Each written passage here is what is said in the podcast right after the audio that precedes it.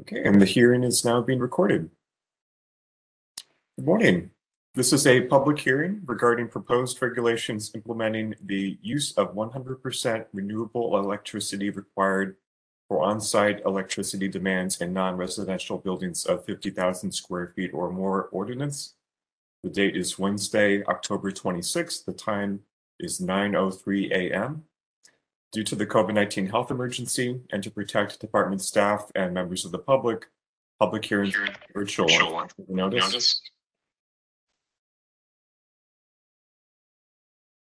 Please note that the ringing of cell phones, pagers, and similar devices can still happen virtually and is still prohibited. Please ensure your devices are silenced. Public comment will be available for each item on the agenda. Each speaker will be allowed three minutes to speak. Opportunities to speak during the public comment period are available via phone by calling 1 415 655 0001 and entering access code 2496 585 9227. When connected, dial star 3 to be added to the speaker queue. Best practices are to call from a quiet location, speak clearly and slowly, and turn down any other devices. Alternatively, you may submit public comment by email to the department's Commission Affairs Officer at environment at sfgov.org. Comments submitted by email will be posted on the department website and will be included as a part of the official hearing file.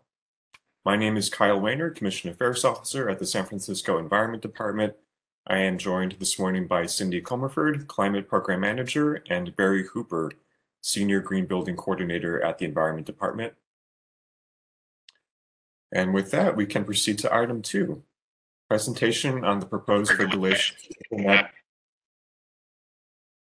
uh, presentation on the proposed regulation to implement the use of 100% renewable electricity required for on-site electricity demands in non-residential buildings of 50,000 square feet or more ordinance. The speaker is Barry Hooper, Senior Green Building Coordinator, San Francisco Environment Department. The explanatory document is the draft regulations implementing the use of 100% renewable electricity required for on-site electricity demands in non-residential buildings of 50,000 square feet or more ordinance. Uh, before we turn it over to Barry, um, Cindy is going to provide a brief introduction. So Cindy, the floor is yours. Thank you, Kyle. Good morning, everyone. Again, my name is Cindy Comerford. I'm the Climate Program Manager at the Department of Environment. Um, today, we're here for a public hearing on the 100% uh, renewable electricity for large commercial buildings. I will not say the long regulatory uh, name of the ordinance again.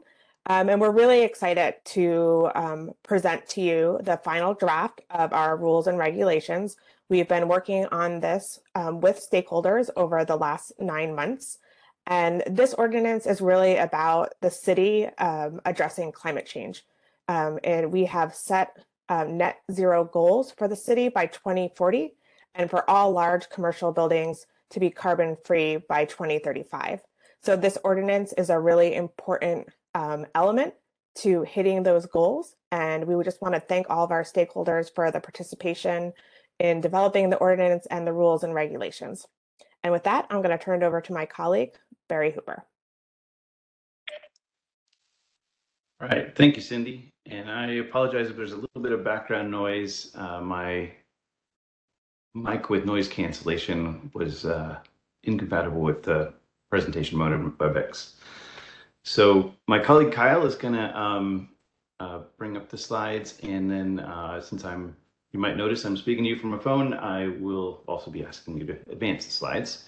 Um, so the ordinance that we're talking about today, the 100%, which we'll for short refer to as the 100% renewable electricity for commercial buildings ordinance, uh, next slide, was adopted in 2019. Next slide. and it um, it is applicable to all non-residential occupancies, uh, all common non-residential occupancies, excuse me, uh, including, of course, office, retail, and hotel um, that where the building is 50,000 square feet or greater, and there's at least 10,000 square feet or more of interior space that is heated or cooled. Next slide. The ordinance has three fundamental requirements. that all electricity uses in the affected buildings must be generated from greenhouse gas free or renewable sources. The ordinance is applicable just to large commercial buildings and phases in based on gross floor area. We'll go into the details. And then the compliance process, uh, the most fundamental aspect is very straightforward. You subscribe to a qualifying product, such as Clean Power SF Super Green, uh, PG&E's Solar Choice, SFPUC's Hetch Hetchy Power, or if you're a direct access customer, enter into a qualifying agreement with your direct access provider. On-site renewable energy is encouraged but not required. Next slide. So it's important to go into what exactly is defined as renewable energy or greenhouse gas free energy in the ordinance. The ordinance does not invent terms, invent uh, regulatory language to explain this. Rather, it references existing definitions in California regulations. And we provided a handy translation here in this um, table.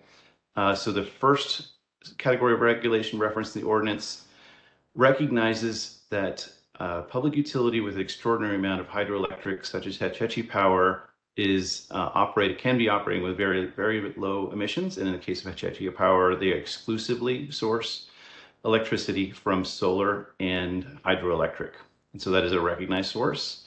And then the next uh, category is the combination of two regulations, and we'll talk about what they mean, but that includes everyone else. So community choice aggregator, investor owned utility, and direct access provider, any party that can uh, legally supply electricity in California. Next slide. Um, as I mentioned, on-site generation is not required. It certainly is consistent with the definition of the ordinance, though, uh, and battery storage does not affect compliance.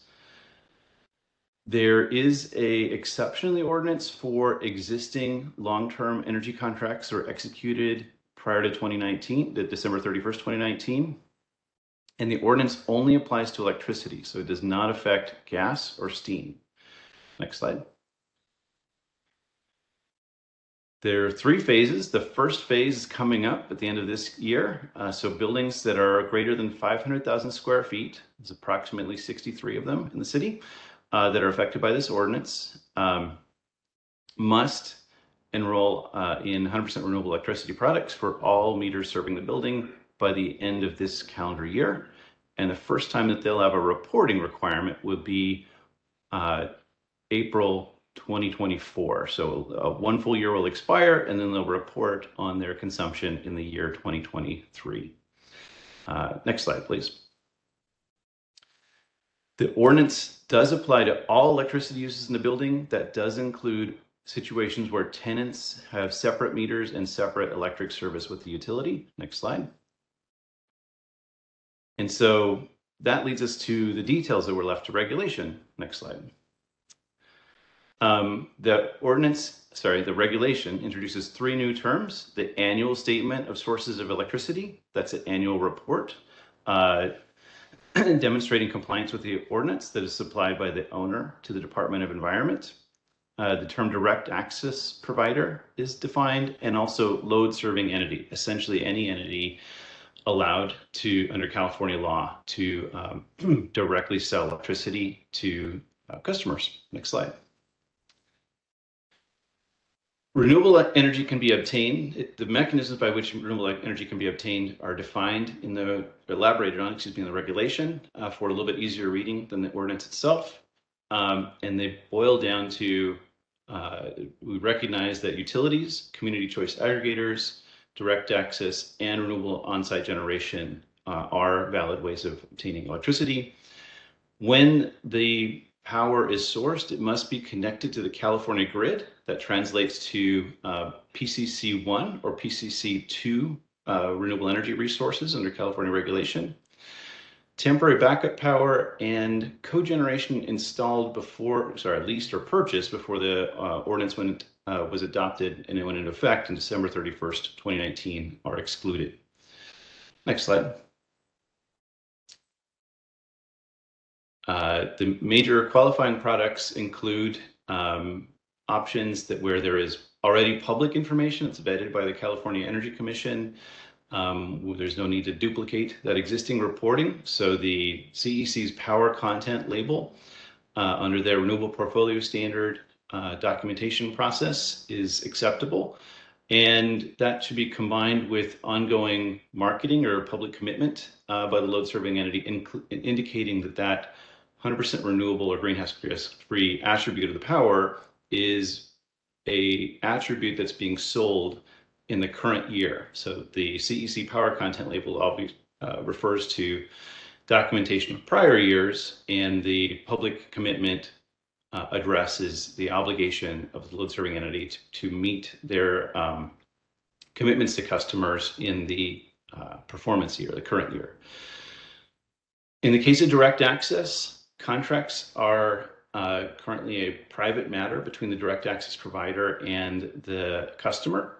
And so there's a little more uh, detailed regulation there because you can't point to an existing publication. Uh, but the resources must be PCC1 or PCC2, where the direct access provider is purchasing power for RPS compliance that can contribute to the product sold here, but only up to the amount of the RPS minimum. So in other words, they can't assign the um, RPS resource just to their customers in San Francisco. Uh, this does need to be additional to RPS. The provider is obligated to provide an annual report to Department of Environment, uh, and we can request WREGIS uh, documentation of REC retirement uh, if needed. Next slide. How to document compliance from the point of view of the owner, excuse me. Um, the, the principal means of documenting compliance will be the annual statement of sources of energy. This is intended to be collected uh, to the maximum extent possible alongside the annual benchmarking report because the set of buildings that are subject to this 100% renewable requirement have also been required to annually uh, track and report uh, total energy consumption by fuel type under the Environment Code Chapter 20 for a number of years. Um, the owner is required to notify tenants of their obligation to co comply with this requirement if the tenant is separately metered with a utility meter. if the and in addition to accept the data from the tenants if they are in compliance. Uh, if the tenants are do not provide the owner that information, then the owner is obligated to provide the Department of Environment with contact info to follow up with the tenants. But the owner is not subject to financial penalty if it's the tenants that are not in compliance. Next slide, provided the tenants are separately metered. Um, for, in terms of tenant documentation, again, the tenants, there's a section detailing tenants' responsibilities. And that boils down to an obligation to comply with this ordinance and subscribe to a qualifying product, provide data indicating compliance to the building owner, not directly to the Department of Environment. And in cases where the tenant assumes uh, overall management of the building in any respect, uh, and therefore the reporting is the owner and tenant enter an agreement where the reporting is delegated and responsibility tenant. Department of Environment is happy to receive the report from the tenant, um, but it's one report for the entire building. Next slide, please. Um, in terms of verification, uh, if there's a uh, need for review, Department of Environment has the authority uh, to request and review review bills and similar documentation for up to two years after a report was due. And uh, in lieu of review directly by the Department of Environment staff, we also can accept review by a licensed uh, professional engineer, uh, such as some of the similar reviews that they may already do in the course of a uh, energy audit. Next slide. The penalties for noncompliance specified in the ordinance are the same as those penalties under Environment Code Chapter 20, and they accrue to the um, utility account holder that is not in compliance. Next slide. The ordinance recognizes that sometimes uh, a given program may be at capacity and therefore may run a waiting list uh, waiting for customers to um, to be able to provide the renewable resource needed. Um, the section about waiting lists, though, goes into some detail about specific circumstances that can arise where um, uh, you're not currently enrolled in a qualifying program. And so one of the circumstances is a recognition that if you've applied for new electric service, so you're switching utilities, as an example, if you're switching from PG&E to Hetch Hetchy Power, um, the initiation of that process is sufficient to um, attain compliance and the, you, you have time to complete that process before you're obligated to um, report on actually purchasing renewable power. Um, in addition, uh, if you're on a waiting list a, a different entity, um, that is sufficient com for compliance only if there's no other option uh, that's open for currently open for enrollment. Uh, it this does, however, exclude situations where enrollment would require uh, expenditures such as physical improvements. And the reason there, the translation there is if you're a, a customer of one utility would not be compelled to switch uh, utilities because there are um, capital investments that are necessary in most cases to make that, that change. Um, and there's also the option for seeking relief if the cost of participation in a qualifying program is more than 5% greater than the corresponding rate schedule for PG&E's uh, basic service. And that, that cost comparison is um, based on existing publications that are regulated by the CPUC termed the joint rate comparison between PG&E and Clean Power SF. Next slide. And so those are the fundamentals of the regulation uh, under consideration today. And I appreciate your time and happy to hear uh, comments.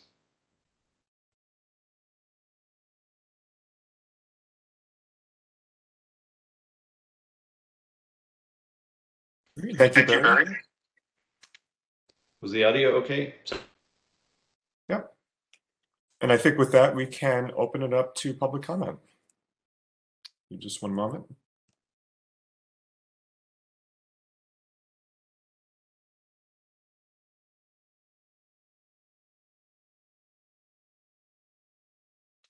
Okay, members of the public who wish to make a public comment on this item should now press star three to be added to the speaker queue. For those already on hold in the queue, please continue to wait until it's your turn to speak. We'll just pause for a minute or so to give participants the time to join the speaker queue.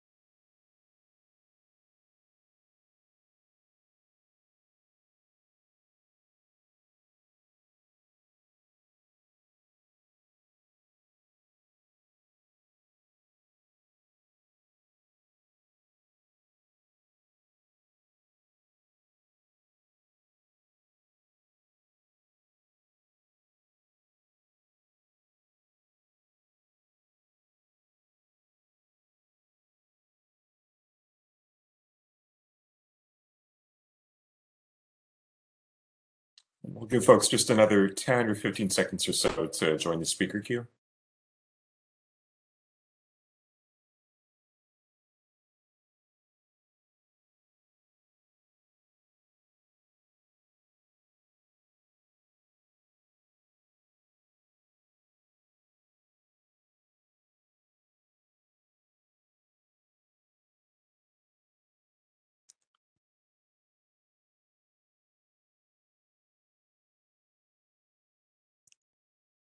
Okay, it looks like we do have one caller in the queue. Hello, caller. You're unmuted. Your three minutes begins now.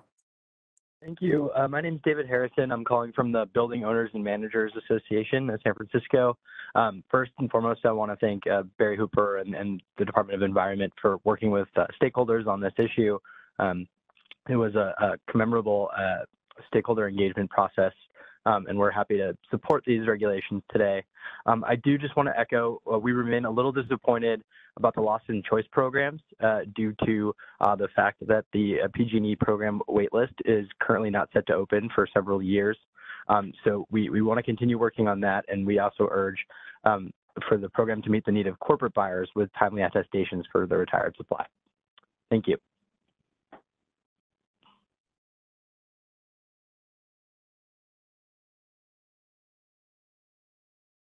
Thank you for your comment.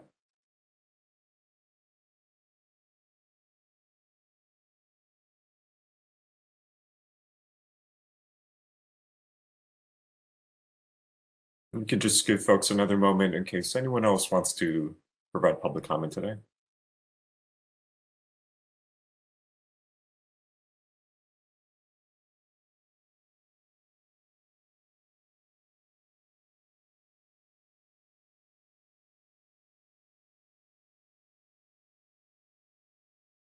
Okay, and seeing no further callers in the queue, public comment on this item is closed.